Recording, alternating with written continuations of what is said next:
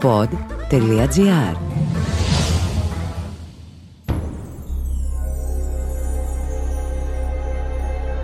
Ομήρου Ηλιάδα.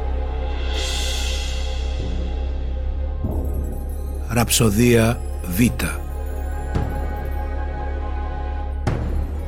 Ο Δίας, παρακινούμενος από την Θέτιδα, σκέφτεται με ποιον τρόπο θα ιτηθούν στη μάχη οι Αχαιοί, ώστε να αναγκαστούν να καταλάβουν πόσο απαραίτητη είναι η παρουσία του Αχιλέα.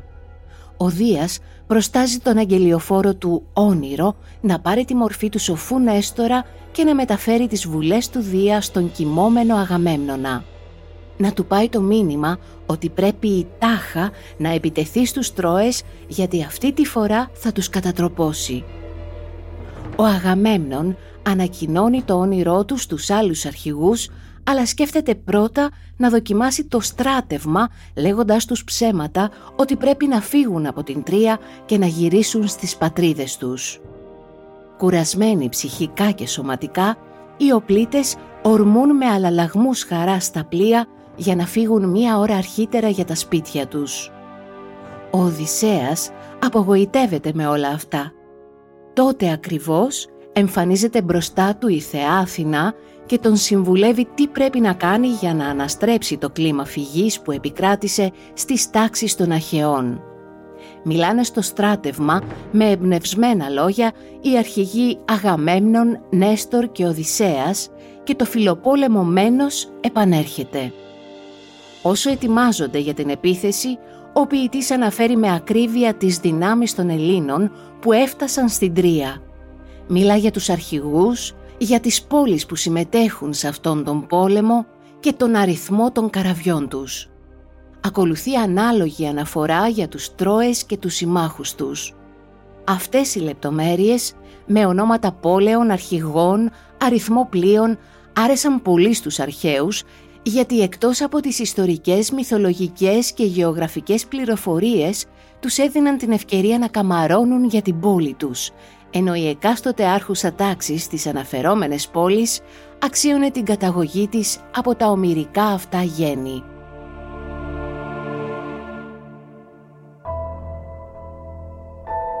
Οι πυρέτες του Θεού του πολέμου Άρη να κοιμηθείς δεν έπρεπε ποτέ σου αρχηγέ μας. Τη νύχτα αυτή την ήσυχη όλη βαθιά κοιμόταν εκτός από τον πάνσοφο το Δία τον Κρονίδη. Οι σκέψεις του γυρίζανε σε αυτά που του είπε η θέτης και πώς θα πράξει τώρα αυτός το γιο της να τιμήσει και πώς τον Αγαμέμνονα σκληρά να τιμωρήσει. Σκέφτηκε και στοχάστηκε να στείλει στον Ατρίδη τον αγγελό του, τον πιστό, τον όνειρο, τον πλάνο, τον ασαφή απατηλό που πάει στους ανθρώπους μόνο την ώρα που αυτοί κοιμούνται μακαρίως. Ονειροπλάνε μου καλέ και κήρυκα πιστέ μου θέλω να πας μέσα να μπεις στο όνειρο του Ατρίδη του αρχηγού Αγαμέμνονα την ώρα που κοιμάται. Ό,τι σου πω να του το πεις και με ωραίο τρόπο που να πιστεί πως το όνειρο είναι μεγάλη αλήθεια. Πείσε τον με ένα όραμα άρχοντα των ονείρων πως ήρθε η ώρα και η στιγμή το κάστρο να αλώσει της τρίας της απόρθητης εσήμανε η ώρα να πέσει να κατακτηθεί ο πόλεμος να λήξει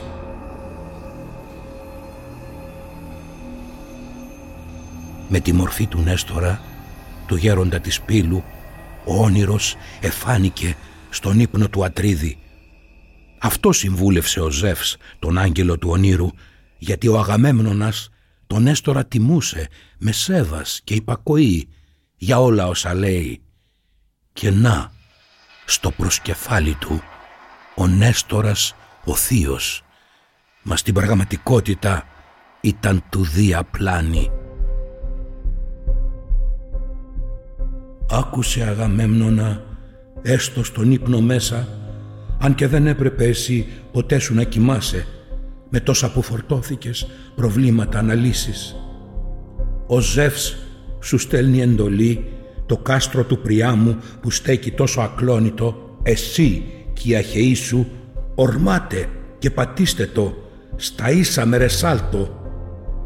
Η Ήρα τα κατάφερε και έπεισε τους θεούς που τάχθηκαν με τους Τρόες να έλθουν κι αυτοί με το δικό σας μέρος.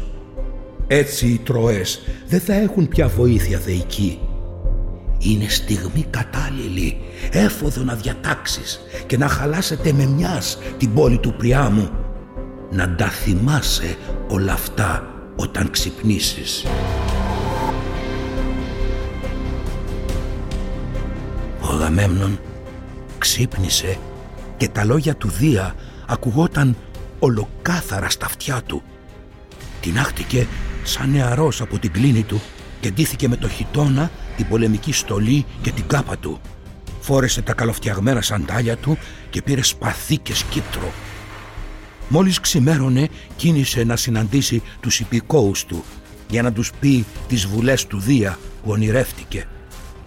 Πρόσταξε και τους τελάλιδες να καλέσουν γενική συγκέντρωση και ο ίδιος στην ακτή που έδαινε ο στόλος του Νέστορα μίλησε με όλους τους αρχηγούς των στρατευμάτων. «Ακούστε με, τρανό καρδί, άφοβη σύντροφή μου. Τον άγγελο τον όνειρο μου έστειλε ο Δίας, που τη μορφή του Νέστορα πήρε για να με πείσει πως όλα όσα άκουγα ο Ζεύς μου τα μινάει. Και ο Θεός με πρόσταξε σύναξη να καλέσω μαζί να αποφασίσουμε επίθεση στο κάστρο με όλες μας τις δυνάμεις γιατί αυτή είναι η ώρα η πιο κατάλληλη αφού όλοι οι θεοί πια είναι με το μέρος μας. Τους έπεισε η ήρα και φεύγοντας ο όνειρος μου είπε να μην ξεχάσω του δια τούτες τις βουλές που ήρθαν στο όραμά μου. Έπειτα ο Νέστορ μίλησε ο βασιλιάς της Πύλου που όλοι τις κουβέντες του με προσοχή ακούνε.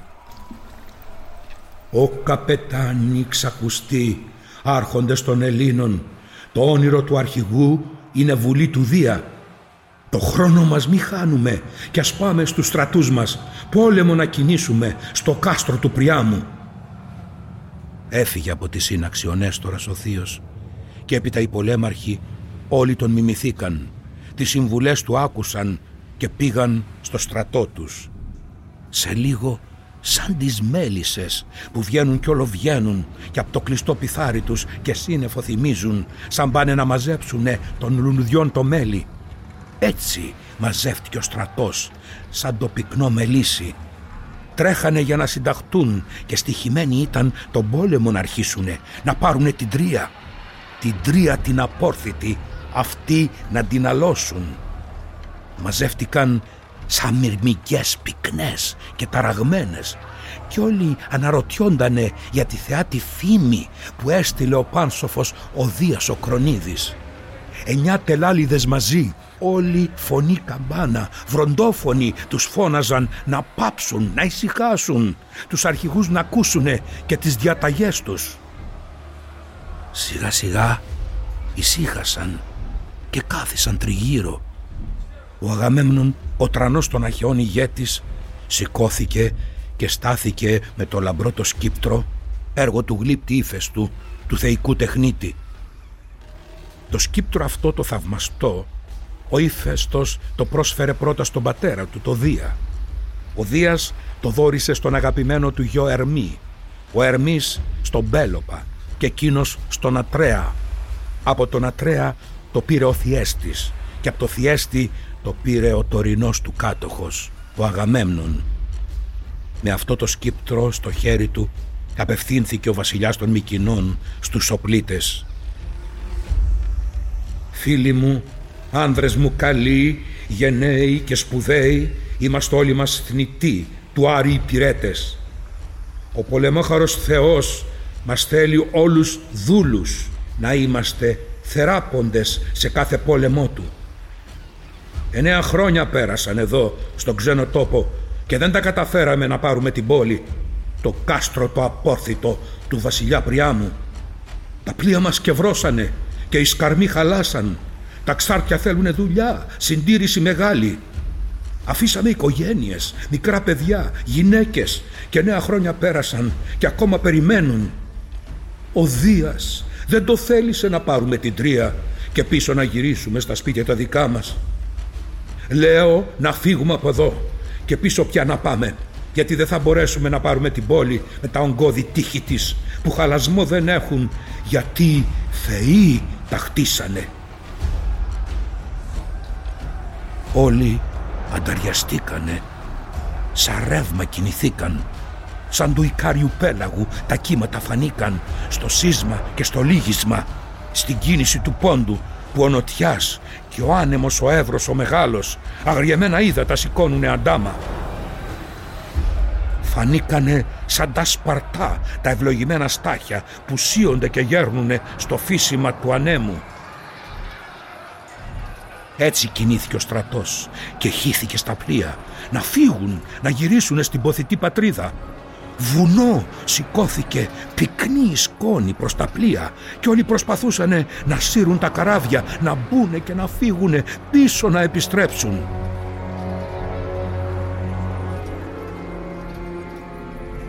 Η Ήρα τότε μίλησε στην Αθηνά και είπε «Ο Αθηνά, καλή θεά, κόρη του Μεγαδία, οι Αχαιοί βαλθήκανε να φύγουν, να μισέψουν στα πατρικά τους χώματα, εκεί να επιστρέψουν, διαδένοντας τη θάλασσα την πολυκυματούσα. Και ο σκοπός που ήρθανε να πάρουν την Ελένη πίσω στη Σπάρτη να την πάν, ποτέ του δεν θα γίνει, αφού ορμάνε με σπουδή να φύγουν τώρα αμέσως. Οι Τρόες υπερήφανοι θα έχουν να καφιόνται που έφυγαν οι Έλληνες χωρίς να τους αλώσουν και να τους καταστρέψουνε την πόλη της σπουδαία και η Ελένη πάντα εδώ θα μείνει με τον Πάρη. Σπεύσε παλάδα Αθηνά τους Αχαιούς να πείσεις να μείνουν ώσπου πια αυτοί τους Τρόες να νικήσουν. Αν χρειαστεί εμψύχωσε και μίλα στον καθένα, κουράγιο δώσε σ' όλους τους και σε έναν έναν χώρια. Στα μάτα τους, ο Αθηνά, τα πλοία να μιλήσουν και πάνε στις πατρίδες τους χωρίς να πολεμήσουν, τους Τρόες να τσακίσουνε. Η Αθηνά με προσοχή ακούγοντας την ήρα αμέσως γοργοπέταξε από τις κορφές του Ολύμπου μα σύλληπτη ταχύτητα που οι θεοί διαθέτουν και έφτασε με λαμπρότητα στον αχαιόν τα πλοία. Τον Οδυσσέα πρώτα αυτή πήγε να συναντήσει που σοβαρά σκεφτότανε το κάθε πρόβλημά του καθώς του διαλάβαινε τη φώτιση στο νου του. Ο Οδυσσέας δεν συμφωνούσε με αυτήν την άτακτη φυγή αλλά ήταν διαταγή του Αγαμέμνονα έστε και διστακτικός δίπλα στο γοργοτάξιδο μαύρο καράβι του και μέγα πόνο ένιωθε βαθιά στα σωθικά του. Η καρδιά του υπέφερε, δεν ήθελε να φύγει σαν δηλός και φοβισμένος.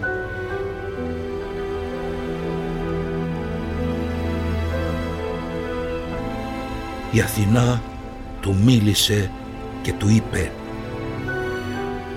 «Γε του Λαέρτη, πολύτεχνε Οδυσσέα, έτσι λοιπόν με πανικό και τρόμο εγκαταλείπετε τα σχέδιά σας. Ωραία θα χαρούν πολλοί οι Τρόες που εδώ και εννιά χρόνια δεν καταφέρατε τίποτα. Και η Ελένη είναι μαζί τους. Όσοι έχασαν τη ζωή τους μέχρι σήμερα σε αυτή την εκστρατεία και τώρα έτσι ξαφνικά όλα θα τελειώσουν. Μην κάθεσαι Οδυσσέα, μίλα σ' όλους και έναν έναν πείσε τους να μείνετε. Στο τέλος θα έλθει η πολυπόθητη νίκη.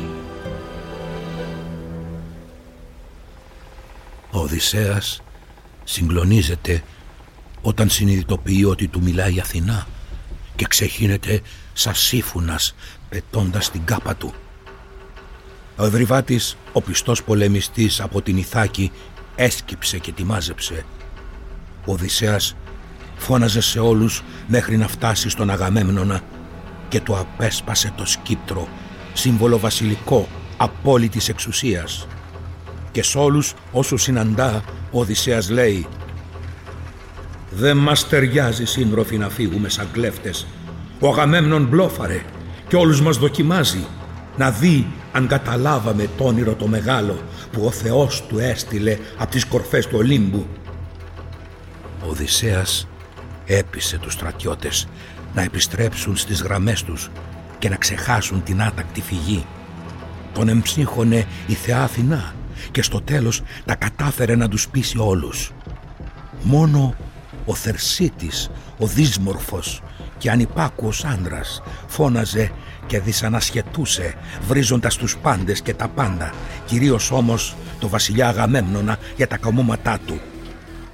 Ο Οδυσσέας επανέφερε στην τάξη τον θρασίτατο Θερσίτη χτυπώντας τον δυνατά με το βαρύ το σκύπτρο στην πλάτη. Όρθιος και αποφασισμένος να επιβάλλει την τάξη, ο Οδυσσέας κρατούσε το χρυσό βασιλικό σκύπτρο ψηλά, έχοντας δίπλα ένα γκύρικα που ήταν η Αθηνά μεταμορφωμένη. Η Αθηνά κήρυκας επέβαλε με θεϊκό τρόπο στο στράτευμα ησυχία για να ακούσουν όλοι καθαρά τι θα τους πει ο πολυμήχανος και πρακτικός Οδυσσέας. Αγαμέμνονα, αρχηγέ της εκστρατείας μας, το στράτευμα δίλιασε και έσπευσε στα πλοία με δική σου προτροπή. Βαρέθηκαν πια, κουράστηκαν, πόνεσε η ψυχή τους, τόσα χρόνια μακριά από τις οικογένειές τους και την αγαπημένη πατρίδα. Αλλά και εσύ από τη μια τους μιλάς για το σημαδιακό όνειρο που σου έστειλε ο Δίας, λέγοντάς σου καθαρά να ορμήσουμε και να καταλάβουμε την τρία και από την άλλη τους προτρέπεις να μπούμε στα βαθικάρινα καράβια μας και να επιστρέψουμε στην πατρίδα. Δεν πρέπει να ξεχνάμε τι μας είχε μαντέψει ο Κάλχας στην αυλίδα. Μας είπε, εξηγώντας τα σημάδια των πουλιών, ότι θα πολεμήσουμε εννέα χρόνια εδώ στην Τρία και το δέκατο χρόνο θα λώσουμε την πόλη του Πριάμου. Να λοιπόν που ο Κάλχας είχε δίκιο. Πρέπει λοιπόν να μείνουμε και όχι να φύγουμε πανικόβλητοι και με άδεια χέρια. Έφτασε η ώρα να κυριεύσουμε την πλούσια και ξακουσμένη τρία.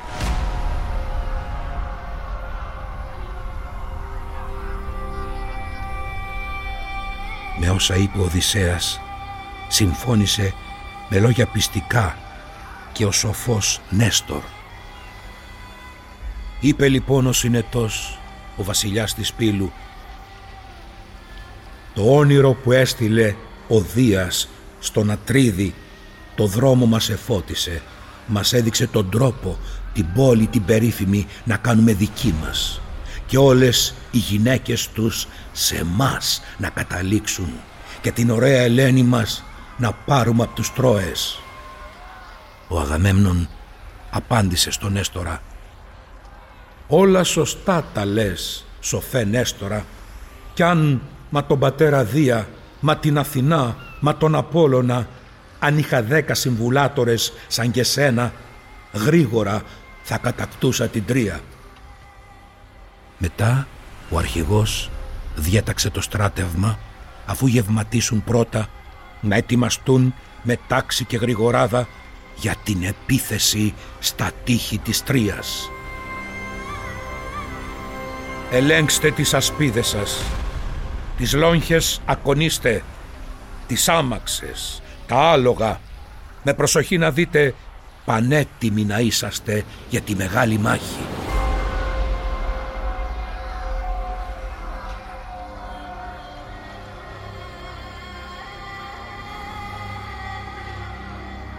Πριν ξεκινήσει η μάχη, άρχισαν οι θυσίες προς τους θεούς για να σταθούν στο πλευρό τους ο Αγαμέμνον θυσίασε προς τιμήν του Δία ένα καλοθρεμένο μοσχάρι πέντε ετών. Κάλεσε στη θυσία τον Έστορα, τον κριτικό Ιδωμενέα, τον Τιδίδη, τους δύο έαντες, τον Οδυσσέα που γνώριζε όσα και ο Δίας και τον αδελφό του Μενέλαο. Ο Αγαμέμνον δεήθηκε με σεβασμό στο Δία να τον συνδράμει ώστε πριν τελειώσει η σημερινή μέρα να έχεις ισοπεδώσει την Τρία και να έχεις σκοτώσει το γενναίο Έκτορα, το γιο του Πριάμου, τον αρχηγό του στρατεύματος των Τρώων Έγιναν οι χωές, οι δεήσεις, οι οικεσίες, σκόρπισαν κρυθάρι και ακολούθως έφαγαν από τα ψητά κρέατα και ήπιαν. Ο Νέστορας ζήτησε επίμονα από τον Αγαμέμνονα να μην χάνουν καιρό και να σπεύσουν να φανατίσουν τους πολεμιστές, να τους ξυπνήσουν τη λύσα του πολέμου. Ο Αγαμέμνον διέταξε τους κήρυκες να διαλαλήσουν την επικείμενη ανελαίτη έφοδο. Παρατάχθηκαν υποδειγματικά οι άντρες με την επιστασία των αρχηγών όλων και του γενικού αρχηγού Αγαμέμνονα. Και πάνω από όλους βρισκόταν παντού η Θεά Αθηνά με το καθαρό αστραφτερό βλέμμα της φορώντας τη θεϊκή ανίκητη αιγίδα με τα εκατό ολόχρυσα πλεγμένα κρόσια γύρω γύρω που το καθένα αξίζει εκατοβόδια. Σαν αστραπιολόφωτη κινιόταν η παλάδα ανάμεσα στο στράθευμα και όλους τους εμψυχώνει. Σ' όλους δίνει δύναμη, κουράγιο και ανδρεία. Τα στήθη των στρατιωτών τα γέμιζε με θάρρος και φλόγα νίκης, άστραφτε και έλαμπε στα μάτια και στο πλατή χαμόγελο του κάθε αντριωμένου. Ξέχασαν όλη τη φυγή με τα γοργά τους πλοία και όλοι θέλαν πόλεμο και πάυση να μην κάνουν προτού ισοπεδώσουνε την πόλη του Πριάμου.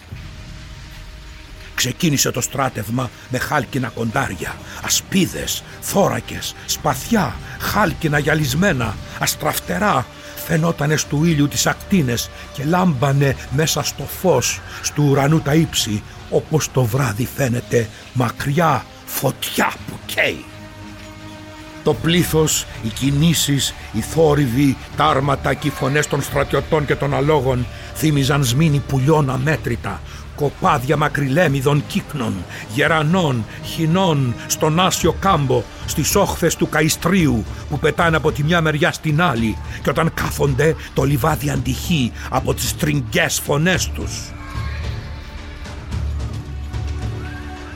Οι άντρες που μαζεύτηκαν στο σκάμανδρο τριγύρω ήταν ακόμα πιο πολλοί από όλα τα λουλούδια και από τα φύλλα πιότεροι, σαν ο καιρός ανοίγει και έρχεται η άνοιξη του λιβαδιού τα μέρη. Και από τις μύγες πιο πολλοί που φτάνουν στο μητάτο σαν οι βοσκοί τυροκομούν και τις μυζήθρες κάνουν και είναι γεμάτα τα σταμιά με φρέσκο πρόβιο γάλα. Έτσι κι οι πολεμιστές, χιλιάδες τριμωγμένοι, την ώρα λαχταρούσανε στην τρία να μουντάρουν στην πόλη να ορμήσουνε και να την καταστρέψουν, να πάρουνε τα λάφυρα και πίσω να γυρίσουν, να σμίξουν τις γυναίκες τους και τα μικρά παιδιά τους και τους γονείς που γέροντες θα είναι τώρα πλέον. Ο Αγαμέμνον και οι άλλοι αρχηγοί διευθετούσαν και χώριζαν τα στήθη των πάνωπλων στρατιωτών με στρατηγική τάξη και πειθαρχία όπως κάνουν οι έμπειροι βοσκοί με τα κοπάδια από γιδοπρόβατα που όσο σκορπισμένα και να είναι τα φέρνουν σε τάξη και σειρά. Ο Αγαμέμνον ξεχώριζε σαν γίγαντας στο πλήθος και σαν θεός φαινόταν. Το ηγεμονικό κεφάλι του και η κοφτερή του η ματιά θύμιζαν το Μεγαδία που εποπτεύει την ίδια στιγμή όλους τους ανθρώπους. Το σώμα του μέσα στην ετοιμασία του πολέμου θύμιζε τον αικίνητο θεό του πολέμου Άρη ενώ το δυνατό στήθος του ήταν ίδιο με του Ποσειδώνα όταν υψώνει τη θεόρατη τρίαινα. Όπως ξεχωρίζει ένας τεράστιος τάβρος στην Αγέλη έτσι ξεχώριζε και ο Αγαμέμνον στα πλήθη. Αυτό ήταν το θέλημα του Διός να κάνει τον Ατρίδη να φαίνεται τεράστιος, ανίκητος και με φωνή βροντόδη. Μούσες, πανέμορφες θεές, που όλα τα θωρείτε από το Ολύμπου τις κορφές, τις χιονοσκεπασμένες, πείτε μου και φωτίστε μου τη σκέψη για να μάθω για τους σπουδαίους αρχηγούς που έφτασαν στην Τρία. Τον κάστρο να γκρεμίσουνε του βασιλιά Πριάμου. Εσείς, σεβάσμιες θεές, που ξέρετε τα πάντα. Πείτε και πόσοι φτάσανε πολεμιστές στην Τρία να πολεμήσουν με ορμή στο όνομα του Δία. Εγώ γνωρίζω να σας πω για το γοργό το στόλο πόσα καράβια φτάσανε και ποιοι τα κυβερνούσαν. Διασκευή Ηλιάδας Κωστής Καζαμιάκης Αφήγηση Θοδωρής Κατσαφάδος Επιμέλεια κειμένου Γιώργος Ξεπαπαδάκος Πρωτότυπες μουσικές Χρήστος Σούμκας Μοντάζ Sound Design Αμαλία Κατοίκου Επιμέλεια παραγωγής Εκφώνηση περιλήψεων Έλενα Δημητράκη Αυτό το podcast φτάνει στα αυτιά σας με την υποστήριξη της ελληνικής εταιρείας υψηλής τεχνολογίας Raycap. Pod.gr. Το καλό να ακούγεται.